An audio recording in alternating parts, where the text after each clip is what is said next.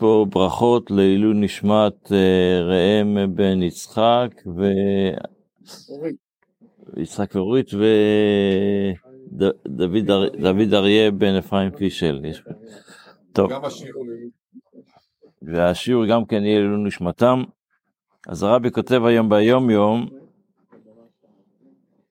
שיש הרי זו מעלה נפלאה שהקדוש ברוך הוא מזכה מקבל, מתי, אז זה מתחיל, לפני זה הרבי מסביר, שכשלומדים חסידות לפני התפילה, חושבים קצת על התפילה, אז הקדוש ברוך הוא מזכה, ומקבלים חוש וטוב טעם בעשייה טובה ליהודי.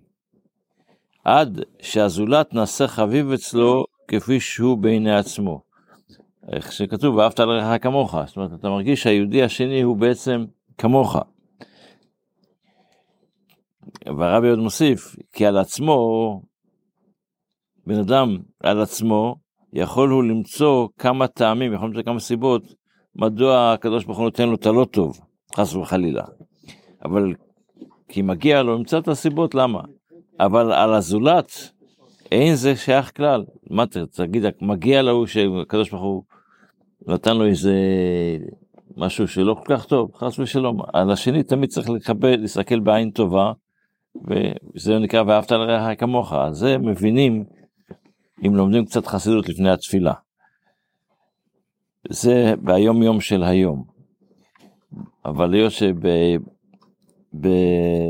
שבשנה שרבי כתב את היום יום, היה אדר, ש... אדר שני, אז רבי גם כתב באדר, בו' אדר ב', הוא כותב שמקובל אצל זקני אנש, מקובל אצל, אצל חסידי חב"ד, אשר ספר התניא, שזה ליקוט של עצות שהאדמו"ר הזקן נתן לחסידים שלו. מספרים שהאדמו"ר הקודם, היה, סליחה, האדמו"ר הזקן, היה, היו החסידים באים לשאול אותו עצות בעבודת השם. אבל זה הגיע למצב שכבר לא, הוא לא יכול לקבל, כל כך הרבה חסידים באו לשאול אותו שאלות, שלא לו זמן לתת לכולם. אז במקום לענות, הוא אמר, נכתוב ספר, יתמצת את, את מה שהוא קיבל, מה שהוא אמר לאנשים ששאלו את השאלות שלהם במשך השנים תקמ עד תקנ"נ, זאת אומרת עשר שנים, אז הוא התחיל לכתוב ספר, לתמצת את כל השאלות, ובתוך זה יהיה כל התשובה של כל, כל אחד ששאל את השאלה, ימצא שם את התשובה. והוא התחיל לעשות את הצוותניה בצורה שהוא, איך שאנחנו מכירים את זה בצורה אצלנו. אבל בתחילה האדמו"ר הזקן כתב את, הספר הזה בקונטרסים, בחוברות קטנות, כל פעם נושא, נושא ועוד נושא ועוד נושא ועוד נושא. רק מה, היות שזה היה חוברות קטנות, אז אנשים התחילו לזייף.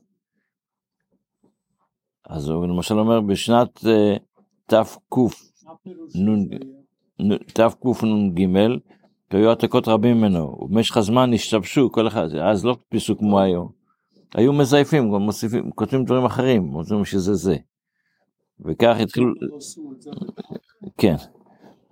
אז בגלל הסיבה הזו שהיו אנשים שהיו מתנגדים לאדמו"ר הזקן ורצו קצת לזייף כאילו שזה אמר וזה אמר שזה לא נכון, דברים לא נכונים, אז האדמו"ר הזקן הזדרז ולמסור את הכל לדפוס, וככה הדפיסו את ספר התניא.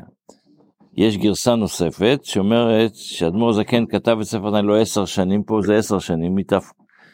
גרסה נוספת שאומרת שאדמו"ר זקן לקח לכתוב את ספר התניא עשרים שנה. כתב אדמו"ר הזקן את ספר התניא ודייק בכל תיבה ותיבה. יש מספרים שעל על, על, על אות אחת אם לכתוב עם ו' או בלי ו', ישב שלוש שבועות על זה. ובשנת תקנ"ה היה הכל כבר מזוכח, איך שאומרים, מסודר, מוכן לדפוס, ואז נתן רשות להדפיס אותו. הצמח צדק מספר, אשר בשנה, בראש השנה האחרונה לחייו, בשנת תקנ"נ, האדמו"ר הזקן אמר דרוש של, שנקרא משביעים אותו תהיה צדיק ואל תהיה רשע, והדרוש הזה, המאמר החסידות הזה, הוא בעצם השלושה פרקים הראשונים של ספר התניא. זה מה שלומדים ביום יום. בספר המצוות לומדים היום את המצווה הרל"ב, שזה הציווי שנצטווינו בעניין עבד עברי. קראנו לפני שבוע, לפני שבועיים בערך, בעניין עבד עברי, שהוא התברך, מה שכתוב בתורה, כי תקנה עבד עברי. וכבר נתבהרו כל דיני מצווה זו בפסוקי התורה והלכות המצווה הזו, כולם נתבהרו, רובם נתבהרו בריש מסכת קידושין. ואחרי זה לומדים גם את המצווה הרנ"ח, שזה האזהרה שאסור, כשמוכרים עבד עברי, לא מוכרים אותו בשוק העבדים, מה שנקרא, לא מוכרים אותו כדרך שנמכרים עבדים, שהוא, איך, מה בראשו, דרך שנמכרים עבדים, שיעמיד מקום מכירת העבדים, יעמיד אותו לשם בשוק העבדים, ויכריז עליו, יעשו לו אוקשן, כמה שמשלמים בשבילו וכולו, ויעלו הקונים את דמיו, זה על זה, אין עושים כן בשום פנים, אלא מוכרים את העבד עברי בהצנה ובדרך נאה, והוא אמרו יתעלה אה, באזהרה, לא ימכר ממכר עבד. וכתוב במדרש, לא ימכרו אותו ממכר עבד, שלא יעשו אה, אותו, לא יעמידו אותו על האבן, כמו שעושים בשוק העבדים.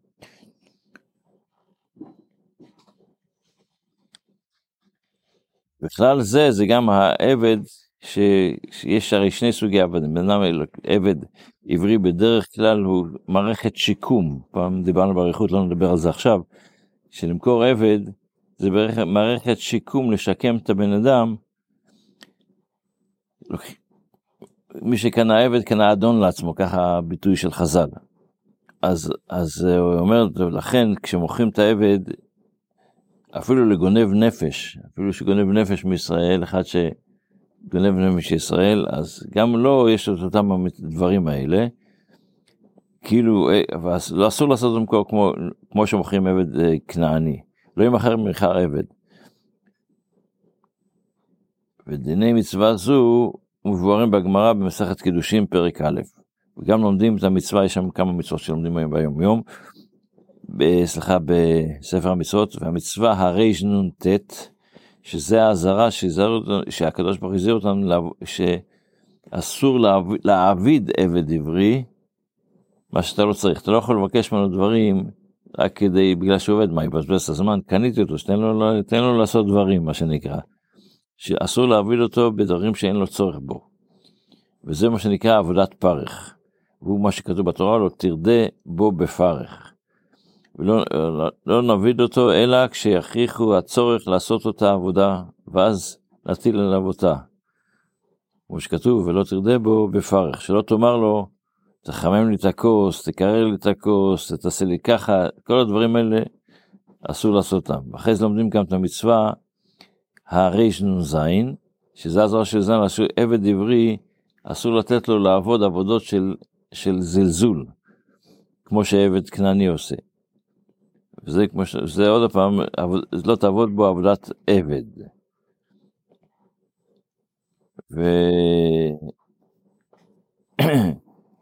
וגם לומדים את המצווה המשלימה 260, שזה אזהרה שאסור לתת, לא רק שאתה אסור לך להביא, האדם שקונה, היהודי אסור לו להביא עבד, עבד עברי, אבל אם יש גוי שגר בארץ, וקנה עבד עברי, גם לא אסור לו, חוקי העבדות של, של אותו זה, החוקים, אם זה יהודי, אסור לך להעביד אותו בפרך.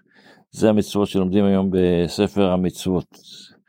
בתפילה אנחנו, בתפילה של שיר של יום, של יום השלישי.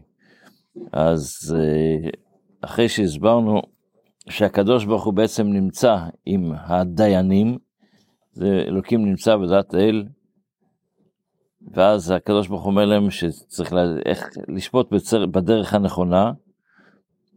אז יש גם, הפסוק הבא זה לא ידעו ולא יבינו בחשכה יהלכו. הדיינים לפעמים, כשהם פוסקים את הדין, אם הקדוש ברוך הוא לא נמצא איתם, למשל כשהם לוקחים שוחד, אז איך שהתורה אומרת, השוחד יעוור עיני חכמים, אז זה כאילו הולך, הוא לא רואה.